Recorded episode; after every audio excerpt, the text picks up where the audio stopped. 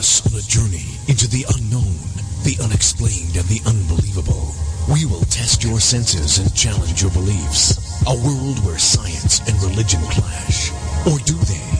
You will meet real people and hear real stories, but you will not believe. You will witness strange sights and hear strange sounds, but you will not believe. This is the New England Ghost Project. Welcome Good evening, everyone, and welcome to another edition of Ghost Chronicles International. I am Ron Kolek, your host, the gatekeepers in the realm of the unknown, the unexplained, and the unbelievable, New England's own Van Helsing. And with me, broad, broadcasting live from, uh-oh, Ennis, You okay? in, Talk. Ennis, Enniscorthy Castle? Yeah, we're in Ennis, Enniscorthy Castle in the En- southeast of Ireland. is the gold standard in bro- ghost hunting, Mr. Stephen Parsons. Good afternoon, Ron. How are you? Uh, okay, I guess. I mean, you sound really good. I, I'm really excited. You're you're in like the coolest place I've I've I've seen for castles because you know what we have. We don't have too many around here. Uh, well, I've got to admit that both Wales and Ireland are not short of castles, but Enniscorthy is a very good example of a Norman castle. Uh, just on the outskirts of the walled town of Enniscorthy. If my, I, I'm sitting right next to Jacqui Haynes, who's Hines, Hines. Hines, who's the manager of the castle. So Hi, Jacqui. Hi, Ron. How are you keeping? Good. Welcome to uh, Ghost Chronicles. And uh, boy, what a great job you have. Drop sometimes, he'll pick up. Hello. Hello. Stephen? It's Stephen? okay. It's just it's okay. We're here. Skype just dropping a, bit, a little bit. Okay, because I, I could hear you fine. Uh, so, anyways, you you have a great job there. Uh, how long have you been curator of the uh, castle? Um, I'm here since October 2011, so I think that makes it three and a half years. So I have the great joy of being the manager here, the manager that saw Enniscorthy Castle reopened to the public after it was closed for renovations. And I also manage the National 1798 Rebellion Centre. So here in Enniscorthy, we're in a very historic uh, battlefield-filled town, and Enniscorthy Castle reflects that. So it's seen over 800 years of uh, conflict and battle, and families that lived through everything. So it is. It's a great job. I absolutely love it. It sounds like a, a great job, and uh, I mean, do you? How do you end up with a job like that? I'm just, I'm just curious. Is, is that something you apply for? Have you, uh, you know, do you ha- love history? Uh, you, do you have a, a background in history? Uh, I have a degree in archaeology and Irish folklore. Oh, My love archaeology.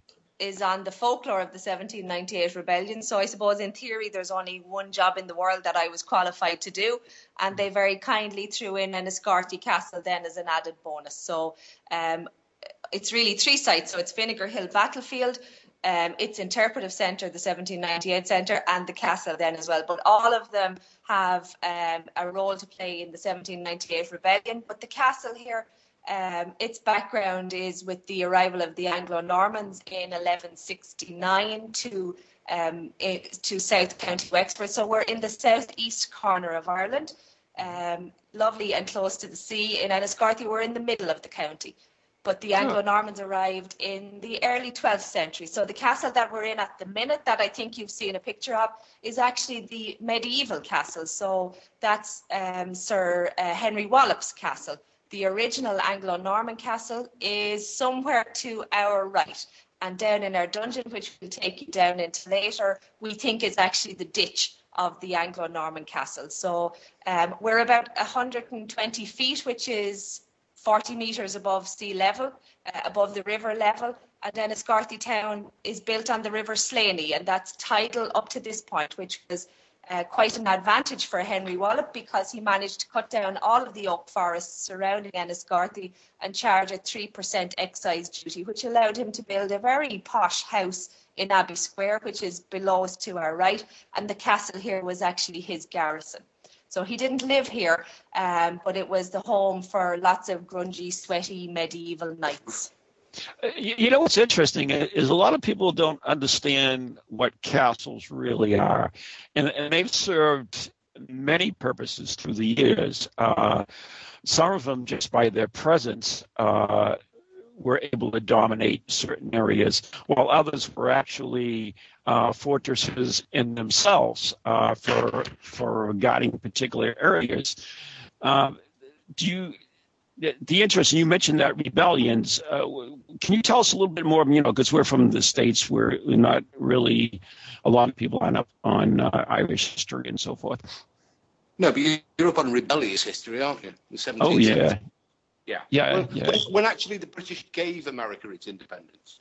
Yeah, we know. That's what you keep telling us. Yeah, just yeah. just just to clarify. Just just like you gave Scotland theirs. No, well, they haven't got it yet. Moving on. Apparently, the Welsh rolled over and tickled their bellies. So. That's true. That's true. At least we put up a fight here in Ireland. It might have taken us another 120 years, but we gave it a good go. You see, that's why the British and the Irish get on so well together because we have this mutual respect, like we have with the Americans, because we might have had our, they're almost like family differences in the past, mm-hmm. more like family squabbles, but we we've I think the Irish and the British are a nation who are incredibly close closely drawn to each other, rather like the British and the Americans. Mm-hmm. I don't think we'd admit that, or I don't think everybody would admit that publicly, but I think particularly in the southeast corner, uh, the Anglo-Normans would have originally, before their invasion of Britain, would have come from France. So mm-hmm. um, that would have been the Normans bit. The right. Anglo being the British bit. So mm-hmm. lots of us down here in the southeast have British ancestry. Um, lots of English names that you'd find throughout England anyway. So I think that close alliance is there if we scratch the surface. Mm-hmm. Particularly in the rebellion, in the 1798 rebellion, it's very interesting because in the centre we explain to people this this rebellion wasn't about religion, it's not about nationality. Because when we talk about the British Army, we effectively talk about the Irish because they are the they are those that take part in the in the in the British Army. So we'll always talk about the Crown forces, so the army of King George III which were made up of Irish men. Not so we, we try to challenge people's perceptions of what the rebellion was. Um, and a very interesting story is the Battle of Oulart, which was the first battle in Wexford in the 1798 rebellion. It was an initial victory for the rebels, or the Irish, if you want to call them that. They um, they won against the North Cork militia. So Cork is two counties down from us here, uh, again on the south coast of Ireland. They actually surrendered and gave the surrender in Irish, and the locals didn't understand them. oh, that's funny. I, have yeah. always told I always told uh, um, Stephen that the, all all the Brits are really French, anyways, because they all came from Brittany, so they, therefore they were all French, anyways, right? Right, Stephen. Some of us are Viking. Uh huh. Uh huh. So you say. Anyways. anyways, uh, I, I, think Ireland of of all the uh, you know I got to be careful how I say it. Of all the Commonwealth countries, uh, no, they're not Commonwealth. What do, what do you call? I forget. Uh, of the United Kingdom, uh, I think Ireland has I think the most association former with, empire. Yeah, yeah, you know, with uh, with more folklore, more more of the uh, the paranormal realm. Really, is what I'm trying to get at. You you know, you've got the fairies and all the the other uh, the banshees and all that stuff that seems to be more associated with Ireland, or or it seems to be associated I, with Ireland rather than. Ron, I'd, I'd say that's actually quite common. Between there is a lot of common paranormal folklore between West Wales, the west coast of Great Britain, Wales, uh, western north west England, and the Irish east coast, mm-hmm. uh, and indeed, you know, parts of Scotland also.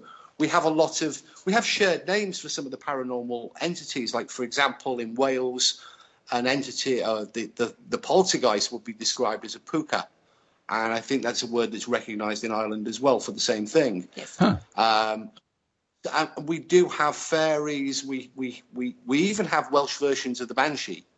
Um, really. And other death portents. There's a huge similarity between the folklore of the the west of the UK and the east of Ireland in particular. I don't know so much about the Irish west coast though.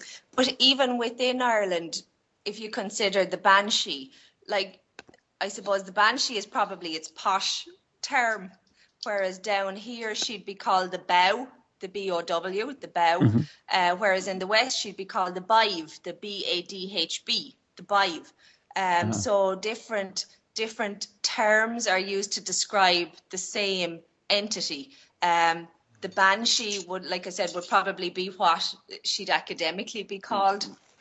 What what I mean, are there any similarities that you're aware of between the, the paranormal folklore of the of the Irish East and the Irish West coasts?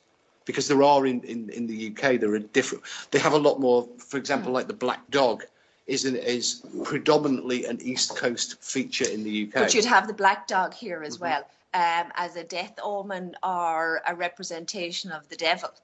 What about the black um, shuck? Black... Yeah, black shuck. He's, yeah. I mean, he is known throughout the UK and Wales, but he's predominantly an eastern feature. And actually, funnily enough, Darby O'Gill and the Little People popped oh, into my head. The oh, death oh coach. Goodness. But sorry to mention it, but the death coach would actually be a tradition in Ireland that would have gone down particularly mass paths so path path routes that people would have walked uh, mm. through mass, like the death coach comes down the mass path beside our house at home. Um, stories of really? underground, yeah.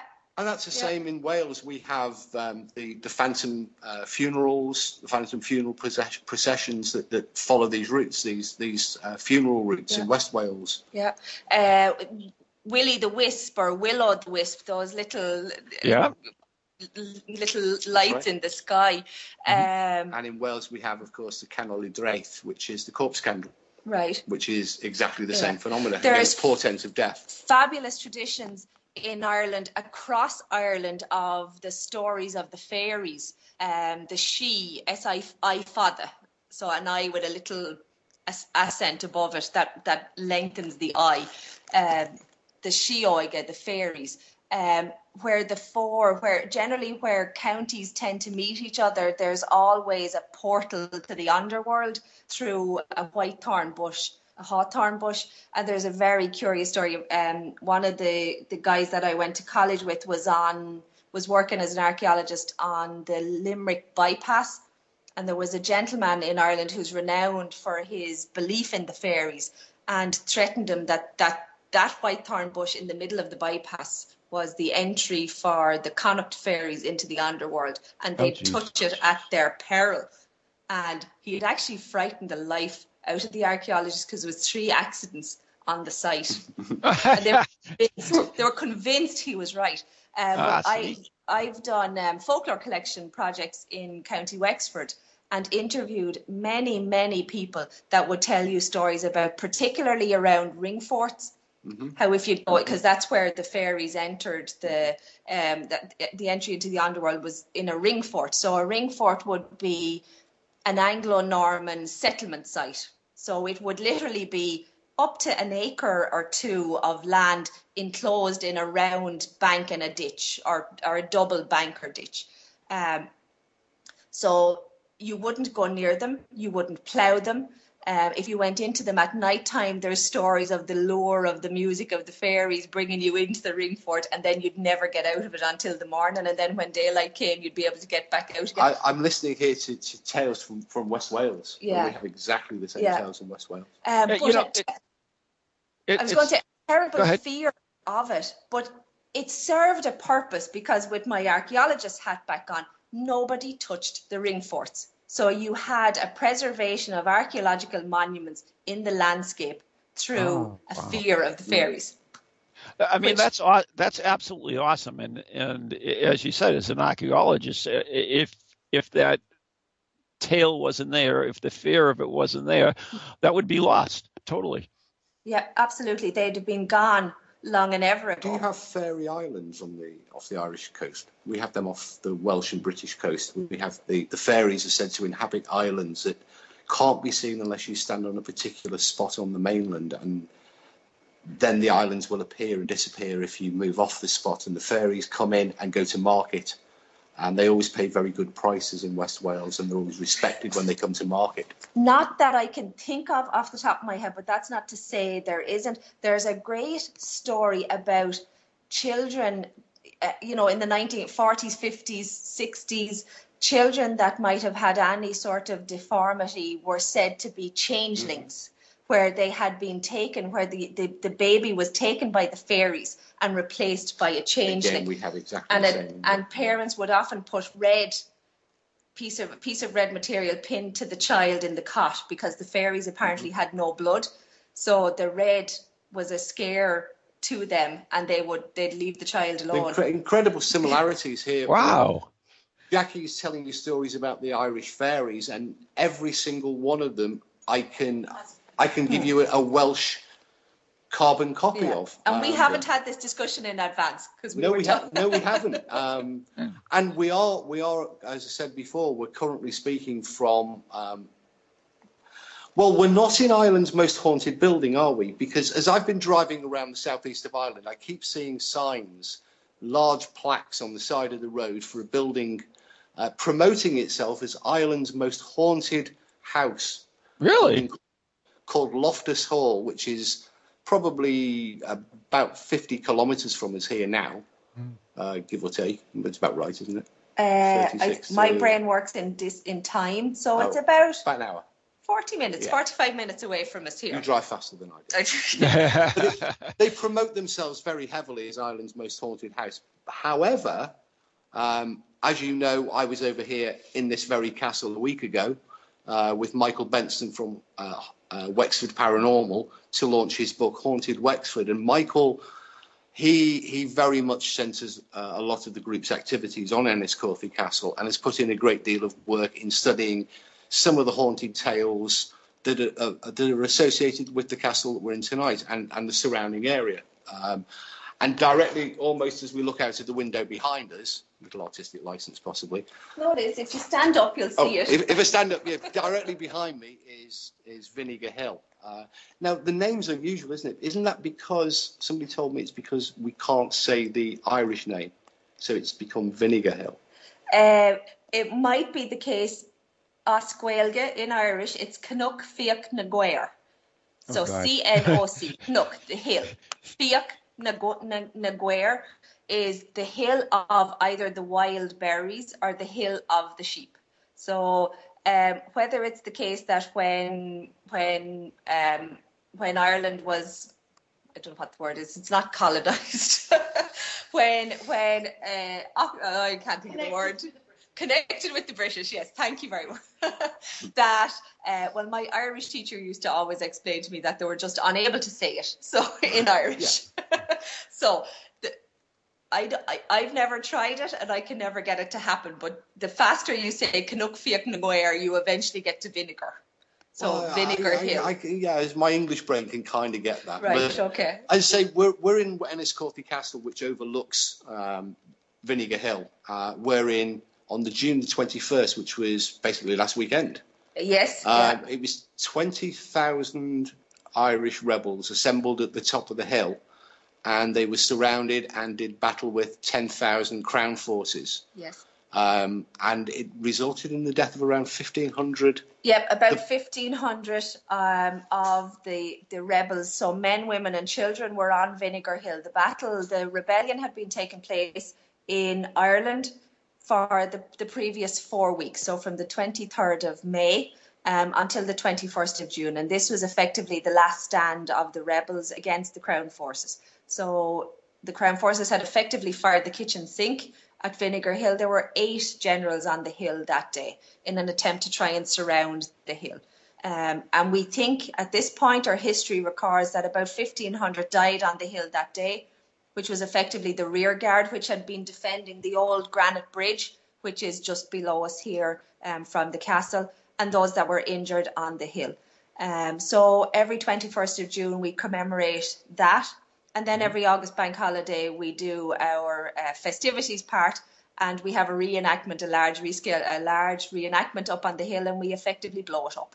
So today, That's funny. I'm sorry. it's okay. Today, as we today, as, as Kat and I toured around, we we visited a site. Uh, I mean, literally, many of the crossroads and small vis- villages in this part of the southeast of Ireland have a memorial to the uh, the 1798 rebellion. Mm-hmm. But there's one particular graveyard that we've been drawn to for for a number of years, and we we spent me- uh, several hours there today uh, in the village of Killane, um, and there you have a, a, mass grave of rebels who had obviously escaped from from um, or had been killed during the rebellion in different battles, and there's a memorial to um, a captain, John Kelly, John Kelly. Um, who had been, as it says, mercilessly executed by the British forces uh, in the town of, of yeah, of they did a lot of that. Um, so it is. It is. It is uh, there is a huge amount of history related to uh, that particular rebellion, but the hill itself, Vinegar Hill, just behind us, uh, has a number of ghost stories attached to it. Really? Uh, no, notably, tourists, visitors who've been up on the hill, particularly around dawn uh, in midsummer, around the midsummer period, have heard the sound of voices and running people and skirmishing. Um, not not to my knowledge, the sounds of battle are. I stand to be corrected, but certainly movement, the running of people, the shouting of voices on a hill that's that's abandoned and you know in the first light of of you know of a summer's dawn. That, that's they, very similar to what ha- what happens to uh, Gettysburg and the Gettysburg bat- battlefield in uh, the United States. They have the same type of phenomena. Yeah, they say, to my knowledge, no sounds of uh, sounds of battle, but the sounds of people hurrying and rushing around and either fleeing to the battle or fleeing from the battle because the battle took place. I mean, it wasn't a long battle. It would have started at four o'clock in the morning with um, an artillery bombardment, so cannon being used um, to fire large two pound, six pound cannonballs up onto the hill to effectively clear the hill before mm-hmm. the cavalry are sent in and the infantry are sent in.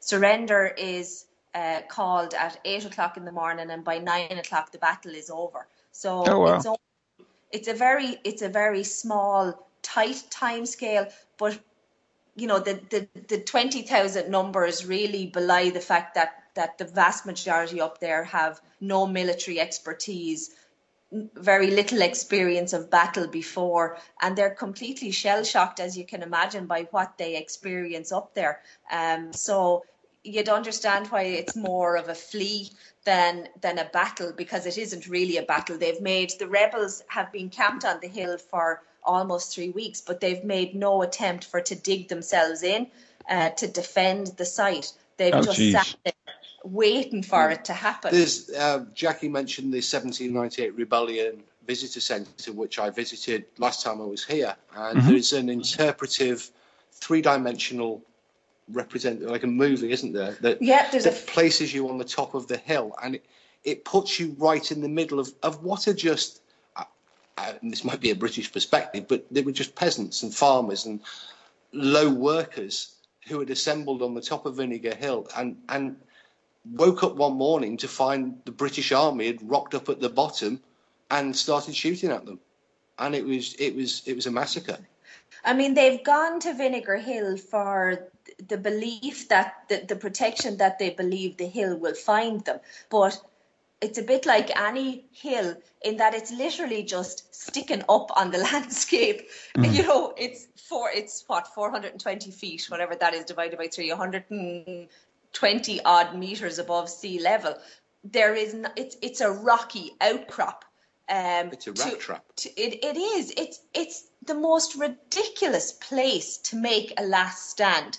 It makes no military strategic sense to be there at all, which Especially, reflects especially if they didn't fortify it. I, you know, I, I when you first No, told me did that nothing. there was twenty thousand there versus ten thousand uh, Yeah. royal troops, it didn't make suppose sense. I it- mean, They would they were just they assembled at the top of the hill and and they they made camp and they just stayed there and they did absolutely nothing and then as you know, woke up one morning to find the British had arrived at the bottom and had surrounded them. Yeah, those with military expertise, uh, like Anthony Perry or Miles Byrne, their records, their their diaries record they're just sitting there going, why are we not fortifying the site?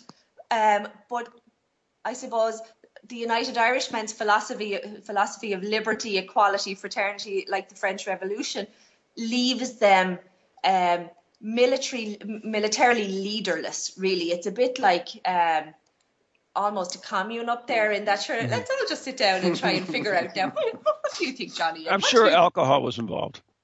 Let's all come to some lots of poitín, lots of Poaching. Poaching. we, we actually have a question uh, from the uh, Pararex chat room, and it takes us back to the the folklores that we were talking with. So we're going to come off of the uh, battle for a second, and they they wanted to know if there are any giants uh, in myths in Ireland and Welsh. So I know one story of giants, but uh, let's let's see what you have to say. Obvious. There is an obvious Let's one, isn't rattle them off to you. So if we start at the top of the country and, and work our way down, uh, the Giants Causeway. Uh, mm-hmm. Up in Antrim, the very north of the country, um, would be where Cuchulainn would have had his home. He would have grown up there. So Cuchulainn is renowned for his fantastic hurling skills. Um, and if folk tradition is to be believed, he's taken a large scalp out of uh, Antrim, pegged it across at the King in Scotland, and I think that's the Isle of Man. Uh, is it, or is it Stranraer? Stranraer, yeah, Stranraer. Um, so the, the, the, giants that we have down here, then we would have um, actually one of the you've just touched on him, John Kelly. Um, the the um, the song tradition in Ireland, we, we would have a lot of songs around 1798, but there's a famous song called Kelly the Boy from Killane. And as far as they're concerned, John Kelly from Killane was seven feet, with was his height with some inches to spare, and he looked like a king in command. So we have our own giants down here. Mm-hmm. Um, a bit more modern, I suppose, would be giants of the hurling league, uh, the you know the, our national sport of hurling. Um, mm-hmm. We'd have one here, Nicky Rackard. He would be considered a giant. Hurling for our American listeners is like a brutal throwing a tree. It's no, no, no, no, no. that's, that's, that's Scottish. That's Scottish. Hurling oh. is it's like ice hockey played with bigger sticks and a leather ball, and a, a leather, leather ball, ball, and people die. Okay. Uh, like, on that note, like we have to. Vinegar Hill on, on that note, we have to take a break. Anyways, you're listening to Ghost Chronicles International with uh, Stephen Parsons and Ron Kolek, and Stephen is broadcasting from Ireland with the lovely Jacqui, and we'll be right back after the following messages right here on TogiNet Pararex, Planet Paranormal, Ghost Channel Beyond.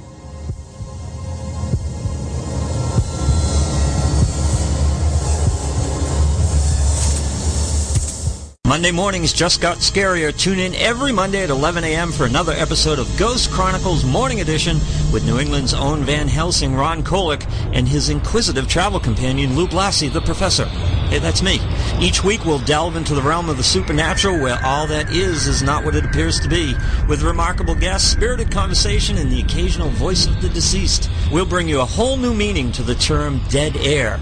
Ghost Chronicles, Mondays at 11 on Eagle Radio 1110. Welcome to TogiNet, radio with a cutting edge. Feel the need to do some soul searching or make some changes in your life to create a more positive future? Then Circles of Wisdom is just the place for you. Circles of Wisdom is a metaphysical bookstore and more, located on Route 28 in downtown Andover, Massachusetts. We carry a large selection of books and music, crystals and gemstones, jewelry and gifts, sage, aromatherapy, and so much more, all in a relaxing and welcoming atmosphere. We offer classes on a variety of topics like yoga, Reiki, psychic development, alternative healing, and personal transformation. For guidance on this journey we call life, get a reading from one of our many readers at Circles of Wisdom, 90 Main Street in downtown Andover, right next to Bertucci's. Call us at 978-474-8010 or check us out on the web at www.circlesofwisdom.com. Lots to see and do in a feel-good place, an oasis in this hectic world.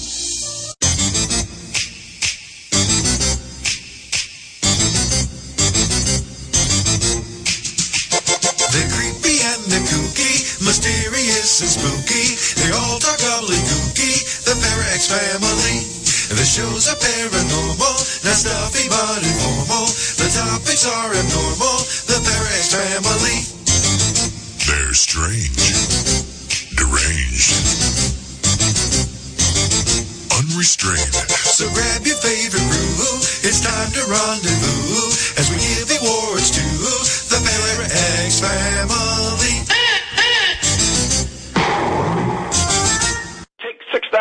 6,427. All right. Hi, I'm Ron Kolek, author and lead investigator of the New England Ghost Project, New England's own Van Helsing. And I'm Ann Kerrigan, the blonde bombshell, and I'm the lead investigator of East Bridgewater's Most Haunted. And we'd like to invite you to tune in Ghost Chronicles, The Next Generation, every Wednesday night at 7 p.m. Eastern Standard Time on www.toginet.com. So, so Ann, what are they going to hear on this stupid show? What are they going to hear? They are going to hear things that they can't believe are happening. Like uh, Beyond Bizarre. And cemetery tripping. Oh, that's your deal, right? Absolutely. Yeah, one of these days you're going to get uh, so scared of one of these cemetery tripping things that uh, you'll, I'll have to get a new co-host. I am brave beyond belief. Yeah, we'll see. scares me. So anyways, if you're bored and you got nothing to do on Wednesday night, tune in to Ghost Chronicles Next Generation with Dan and Ron. See you then.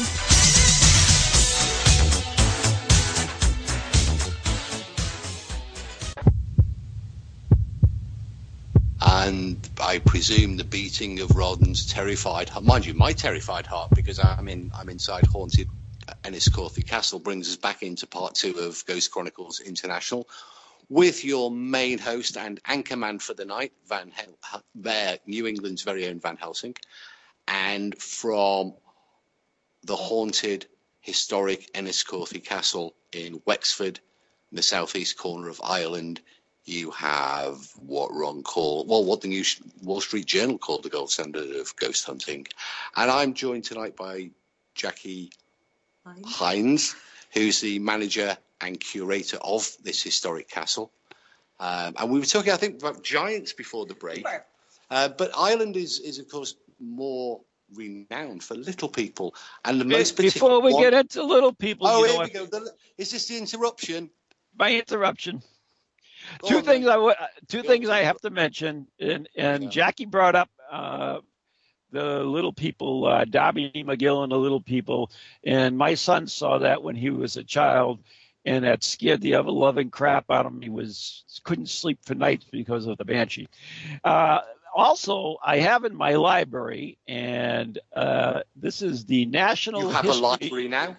the National History of Ireland, and it is ancient and modern, taken from the most authentic records and dedicated to the Irish Brigade by the Abe McGorkin. Never mind, forget it. Uh, so uh, it, Yeah, this is this published in 1877. So um, I, I love Ireland. That's all I can say. So carry on. Well, well, hang on a minute. I- I mean, we've been to Boston, and uh, isn't that predominantly Irish anyway? Well, sort of. I mean, you know, most Some people in is. Boston are Irish or think that they're Irish or are of Irish descent because, of course, a lot of Irish people went over to Ireland uh, following the potato famine. Uh, in fact, yesterday we were, we were uh, at the town of New Ross, which is a little way from where we are tonight. And there they have a, a replica of one of the. In fact, the replica itself is haunted. Uh, one of the What? ships that carried carried the famine refugees across the Atlantic to to, to settle in Ireland. Um, and it, but the, the, the, the ship itself, the Dunbrody, um, is Oh, now that. claimed to be haunted. Um, Really? it- it- um, so yeah, but Ireland, I was. I'm just going to return it back now to before the interruption. We were talking about giants before the break, but we can't be in Ireland and not talk about Ireland's almost national figure, um, which Guinness. Leprechaun. well, apart from apart from Guinness and, uh, but it's the leprechaun. Hmm. Uh, Yeah, we Which- wouldn't have we wouldn't have Lucky Stars without the Leprechaun. No, I think I think Ireland's export to the world is Guinness and leprechauns. Uh, wherever you go, particularly actually funny thing is at Boston uh, Boston Airport, we saw leprechauns on sale. Of course. So uh, yeah, so that, that's Ireland's great export. How? I've, I've no comment. I've never seen one.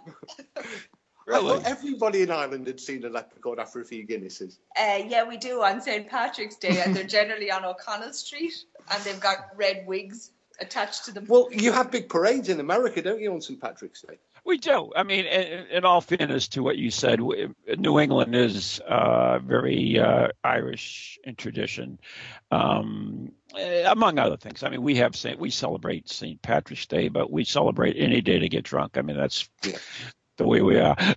but anyways, um, yeah, we have a, a lot of Irish uh, did settle in Boston. Of course, the Kennedys being the most famous family from Boston, uh, but from here actually. From Dunganstown in New Ross. Um, just down the road from here is is actually the Kennedy Homestead and the John F. Kennedy Memorial Arboretum. Uh, you can Ah. actually visit the site uh, where he was would have been his great great great grandfather Yes. farmed in a, till 1849 when he moved over to America, and indeed uh, I think on the adjacent land the, a member of the family still farms. Uh, yes, Oh, really? Pat- I think yeah, there's still a Kennedy. Sorry, one of the and they come over last year was the 50th anniversary of his John F. Kennedy's arrival visit to New Ross about six months before he he was killed. Um, so the Kennedys still continue to come over and back. Um, Senator Ted Kennedy, Kennedy would have been over. Uh, Jean Kennedy Shriver. Smith, Jean Kennedy Smith, um, is often back, and now um, the the um, ch- the siblings come over as well. I think Patrick Kennedy uh, comes over as well. So uh, New Ross continues to maintain huge links with with the Kennedys um, on an annual basis. They have their Kennedy Summer School as well, which is a, a three day summer school with really prestigious international speakers at it, and the Kennedys are always at it. Um, so New Ross has very close links with with the Kennedys and and all to do with emigration, like you had mentioned, the Dunbrody famine ship. Um, so they tend to focus on uh, the impact that emigration had on on New Ross and and on Ireland as a whole as well. They have an emigrant flame there as well that's perpetually lit as well. Um, just to remember all the emigrants that left Ireland that and particularly went to America. Oh, that's very interesting. So you guys are in the castle, and I'm Yeah, sure the castle we- we- the castle is haunted, right? Uh, well, I, Oh, Michael. wait, wait, wait a minute, wait a minute. Well, what kind of an answer was that? Well, is Well, it haunted or is it Mike- haunted? Mike, Mike, yes, it is haunted. And There you by- go. By, by definition, people have reported seeing ghosts and having experiences inside the castle. That includes a full range of experiences, apparitional, acoustic. Um, and so, by that simple definition, it's haunted. And of course, So it's, it's been it's been extensively investigated also. Um, haunted, ha- um, Wexford Paranormal being one of the key players in the investigations that go on at Enniscorthy Castle. And we spoke to Michael about that uh, a couple of weeks ago on the show. Um, but have you yourself had any experiences whilst you've been here, Jacqui? Uh, nothing of an apparition front, th- thank God, I have to say, while I'm very open to having Wexford Paranormal in and, and other paranormal teams in here, I don't think I'd like to meet anything going up the stairs. Um, so uh, while I'm open to the idea, I don't think I want to see it in reality. Now, you said to me before the show that you've you've joined in some of the experiments that the, Hmm. Yeah. the groups have done, and you were particularly fond of one. Uh, Oh, I we like the Frank's box, which you had a very derogatory comment about. Me, derogatory. I, Everything I, I he says is derogatory. Well, no, I, I described the Frank's box as being a bit like crack cocaine for, for ghost hunters. It's it's that addictive. but you, Oh. were, you didn't speak very highly of table tipping or, or the, the I don't have a huge amount of pass on it. Um, I suppose we have in the castle here, we have two different types of of paranormal experience. And I suppose, first of all, to acknowledge Jim, who is our resident ghost. And he is a, an absolute gentleman from what we can see. We don't have, fortunately or unfortunately, any terribly benign um, entities that come here with us. We have wonderful um, spirits that share the space with us. We've come to the realization that we both occupy, or we all occupy the same space. So we're quite happy with them here. I recall you mentioning Jim when I was here last weekend because there were some noises whilst you and I were talking, weren't you? You kept referring to, oh, that'll be Jim, or Jim's come around to see what we were doing. Um, Jim loves to perform, or not to perform. He loves a performance. He well, I was going to say, Jim, if here. you are, um, here. we're, we're now broadcasting live uh, halfway across the planet. So, Jim, if you if you are Here. if you are here, if you want to uh, make make your presence known, we could. a ghost hunt live on air, Jim. I'm going to knock twice on the table um, and see if you reply. I see in amongst Ron knocking there. How you like that? Astral projection by Jim. That was that was a different Jim, uh, listeners. But no, Jim hasn't yet put in an appearance. But I know Michael Benton tries tries to explain to me how we can have experiences on two different floors, but two different continents is probably a different. it, that would be pushing it. But Jim, Jim uh, may be around. He may be watching us, and if he if he is uh, listening to us, then he might want to join in the show and, and maybe say a few words. I suppose we have two lots of different types of sessions here. Wexford Paranormal do public paranormal sessions where members of the public come in of an evening. They generally start at nine o'clock at night and go through till three o'clock in the morning. And part of that will be it's split into four different phases. So down in our dungeon is where they'll generally use the Franks box. Up on the first floor is generally where they do the table tipping. Um, up on the second floor or up in the turrets, uh, we have turrets up on our roof, so we're able to put members of the public into the turrets individually, and they're black dark. So there's a little bit of testing whether they hear things, whether um, we're we we being the paranormal team are, are able to get them to perceive or think Just of scare the crap out of them. yeah, basically. That usually there's, works. there's a perverse evilness to it sometimes on that. And then they do a little bit of scre- uh, scrying um, or using the glass on the table. Um, but I, I, like the Frank's box because it's more tangible, if tangible is the word, to hear something. Not convinced about the, you know, use your energy to lift my hand or lift the table off the floor. Um, I'm still, I still think people are open to. See, there speak suggestions. there, si- there speaks somebody who's got sense. but I mean, you've had lots of different ghost hunters in the castle, haven't you, over over the, over the recent years? Because do you find that that they come up with different stories, or is there a common thread that? No, they tend to come up with the same story of generally a banging, a, la- a loud banging that you hear. Um, we've had it, we've heard it here in the castle. Like the staff in the castle are going, I don't want to know what the paranormal guys are doing because I've got to work here. So while we all occupy the space, some want to know who's in their space rather more than others.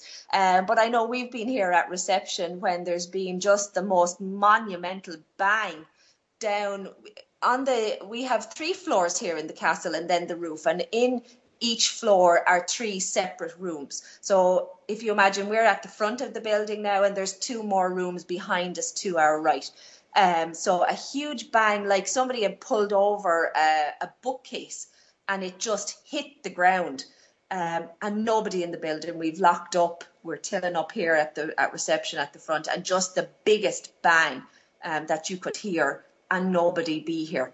Um, I suppose what made you're fading. Hello? Uh oh. Well, I'm not sure if we lost. Looks like we lost them. Steve, you still there? Steve? Sorry, apparently Jim decided that we just dropped the call, but I think we're back now. Is that right? Uh, okay, I, yeah, I hear you well now. So yeah, we were Earth, just. Uh, Earth, to, Earth to Boston. yep, we're good. We're Yeah, good. cool. Okay, sorry, sorry, Joe. now where were we got to? That was Jim's fault. All right, we were up. We were up on the first floor, but out of the corner of my eye, I could see just a shadow going up the stairs, and assuming it was one of the work guys, one of the builders that were here. So put no pass on it really, um, until we we figured out that it was none of them going up the stairs. So there just happened to be an ad in the paper, an article in the paper talking about Wexford Paranormal, and they were down in Duncannon Fort at the time. So I rang them up and said, "Look, sure, why don't you come in here?" To be very crude about it, was publicity for us um, because anything from a tourism perspective, anything you can do to add to your product, you'll, you'll take it.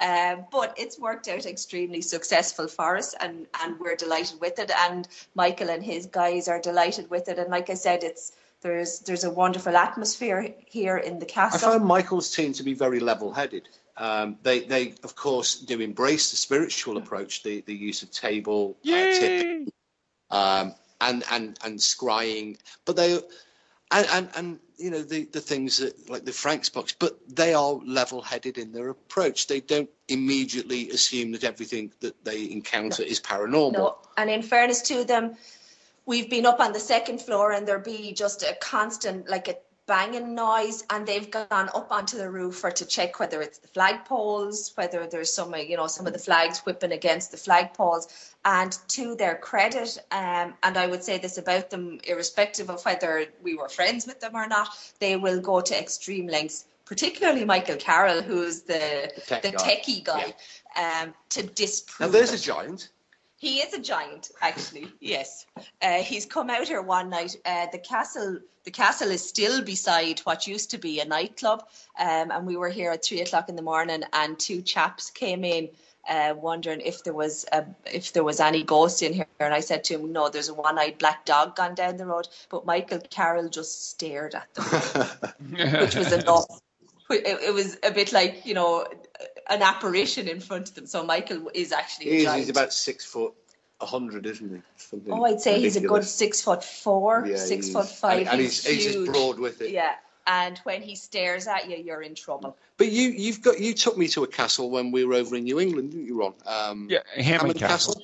Right, Now that, that also is haunted as well, isn't it? It's it's not a proper castle though. I'm sorry. But well, the thing you is, know, this you have the on to- proper castles. We we really yeah, but this don't. brings brings me on to a point because Hammond Castle is is a, a relatively new building. It, uh, it's it's 19th century. Um, Mm-hmm. Now, Jacqui, you've got artifacts here and in the visitor centre. That, that is it the location or is it the objects in the location? Do you think are are central to the hauntings, to the, to the stories? Is it the land? Is it the building? Is it the things within it? I think the funny thing about Jim is that if if we're to believe what Jim has told us, which is his name, his family name, his wife's name, his children's name, and we have found him in the census from 1901 and 1911. So as far as we're concerned, we've tracked him historically. He's Oh, very not good. tied to the castle. Mm-hmm. He doesn't. He doesn't work here. He's never worked here. What He's brings never- him here then?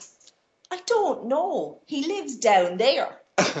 down there is his home. Right. So he just So whether he finds an affinity with us here, he might just be curious. And he's constantly here. um, and now he's part of the team. I know, and that's a strange language. And myself and Michael have often had this discussion as to how do we perceive Jim. We're very protective of him in that if he, we don't ever tell anybody his surname. If he wants to tell you, he'll tell you, and he has no problems in telling people what his surname is.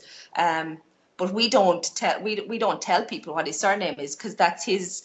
I, I talk about him now as if he's A living a person. living person. In fact, the very first time you, you mentioned Jim to me last week uh, when we were, we were talking, and you said, "Oh, that'll be Jim," I actually thought, has somebody because there was another room behind us. I was looking around and said, "Well, well I didn't see anybody walk past me." There's a, another member of the crew that we haven't met. Yeah, uh, there's Because- been sessions here as well where, whether it is the case or not, um, people have brought entities with them or, or spirits Oh with yeah. them.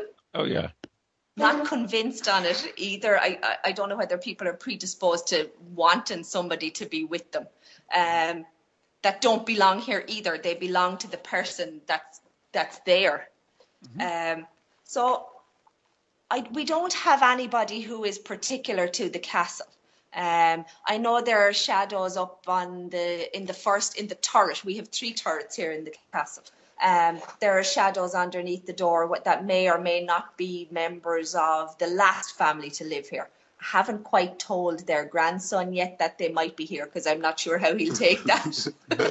you know, hi, Pop in, yeah, Granny's here. Granny's Um, not quite as you were expecting. no. Um, so not quite sure about that one. So we have nobody that belongs in the cleanest definition to the castle. But that's not to say that you know whoever's here is not we'll welcome. Just, just move to an, to the other Ireland's most haunted house for a minute because Hmm. it's very fashionable at the moment. It's uh, ghost hunting has sort of progressed. Ghosts are, are really quite passe, and people have moved on to demons and the devil. Yeah. Now, Yeah. Loftus Hall claim that the, the devil himself, you know, let's not let's not have just a mere demon, but Loftus Hall claim the devil himself is is the key character, uh, and went out through the roof of of Loftus Hall. Now I understand that this might be a little bit of tourist spin going on. Can I just apologise then that I don't have any sort of sexy demonic, you know, presence I- here? Well, I don't. yeah. we consider this to be an incubation unit for you know, you know Nice those, ghosts. yeah those wanting to dip their toes into paranormal. Then you see, yeah. Well, wait, wait a minute. Wait, a minute. If you get the, the mar- if you get if you get the right group in there, they'll find one. Don't worry. Well, you see, ghosts, ghosts, ghosts have become almost an endangered species now because they have been re- relegated to the second division behind the the the, the demons and the. In fact, we're going to get the, the the ghosts of murderers uh, shortly onto the television, as I understand. Um, what are they called? Killer, killer contact or something. Um, but but Loftus Hall has gone gone all the way. It's one for the devil. Um, no messing about. But that's always, to be fair to them, that's always been the tradition. So I think it's mid 1800s, I think. Um, so th- their folk, their folk tradition, which is a story and a motif that you would find across Europe, um, the story of the devil going up through the roof in a ball of fire. Um, it just happens to be in Loftus Hall. So the story was that um, a gentleman had come to the door one night in the middle of a storm, and the family had taken him in, and their daughter was slightly taken with them, and so he stayed another couple of days. So in the in the middle of having a game of cards, one of the cards fell onto the ground. Um, and when she looked down, he had a cloven hoof. So, with my folklore hat back on again, there are a whole load of motifs that you would find across Europe. So, you'll find that story elsewhere in Europe. Um, and the gentleman then, once his secret had been revealed, went out through the roof in a ball of flames. And then to add to it, the um, the hole in the roof could never be patched.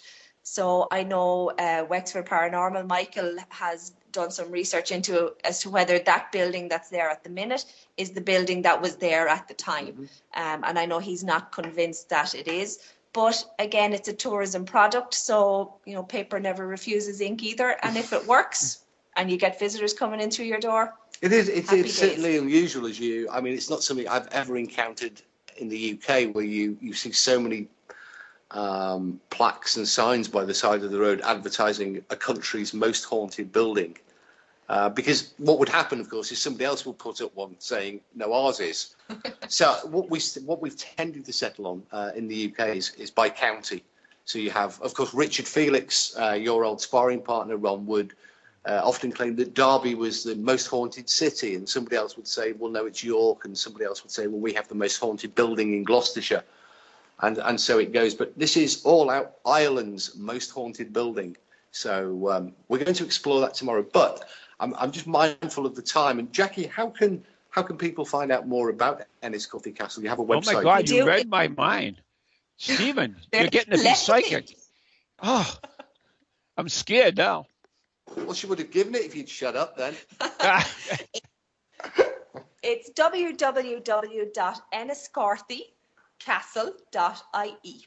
And I think there's actually a link to it already on the Ghost Chronicles webpage. And I'm certain there's a link to it on Wexford Paranormal's page as well. So that's where you'll find us. And if you're coming into Ireland and you want to come down to us, we're only about an hour and a half from Dublin Airport and about two hours from Shannon. So uh, infinitely achievable in the day to pop down and have a look and, and see us. We'll bring you down to the dungeon, up onto the roof as well, uh, with the fabulous views of the surrounding uh, town. We didn't even mention the Athenaeum, which is two doors up from us, um, and they maintain that they're haunted there as well. And Wexford Paranormal have been in with those too.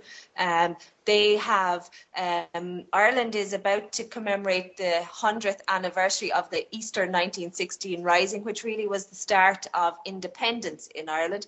And Enniscorthy was the only town outside of Dublin to rise in 1916. We're forever in a row and in a battle, whatever it is about us down here. But the Athenaeum would have been where um, the the Irish volunteers would have had their base. So they maintain that they're haunted there too. So uh, lots of supernatural um, in Enniscorthy and in the county as a whole. It it sounds like Ireland's a place of rebellion, and, and but you know, my abiding memories of being here is the hospitality. So if you are over here, uh, there are just, I mean, look, Kat, you're just alongside me. We, we've toured around and we know the southeast, but there are ghosts, there are ghosts, there are ghosts absolutely galore, aren't there? Yes, everywhere. You know, so if you are in the south, I mean, the whole of the country, but particularly the southeast, um, we're certainly, you're certainly not short of ghosts, and you're certainly well, not that, short. that was actually the doorbell, so that means uh, we've Yeah, got to we- wrap it up.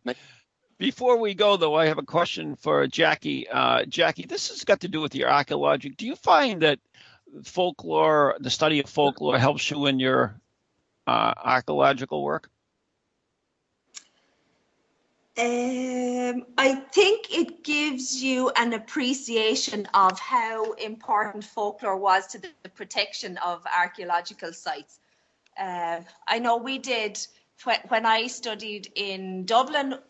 Folklore was a module of archaeology, so they obviously considered considered it a link, um, especially, but also to the historical record as well. So folklore tends to back up a lot of the historical records and and just to talk about 1798 for a second a lot of the local heroes the place names the field names are all recorded in the folk tradition that don't appear in the historical record.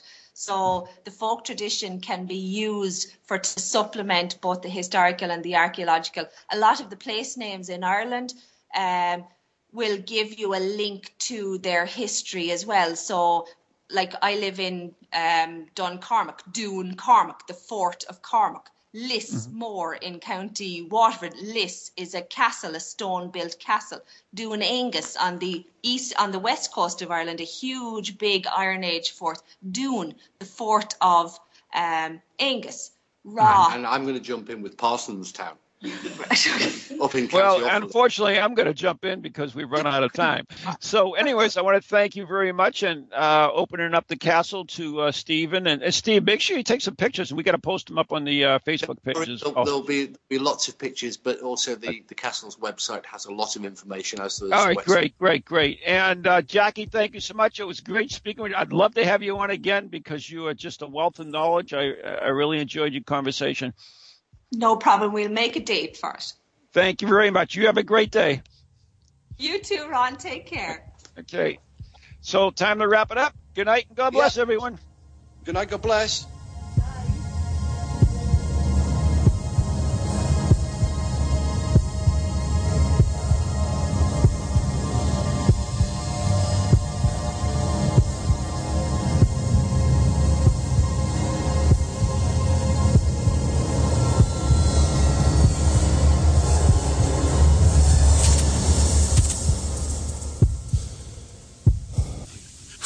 Goalies to ghosties, long leggedy beasties, and things that go bump in the night. Deliver us, good Lord.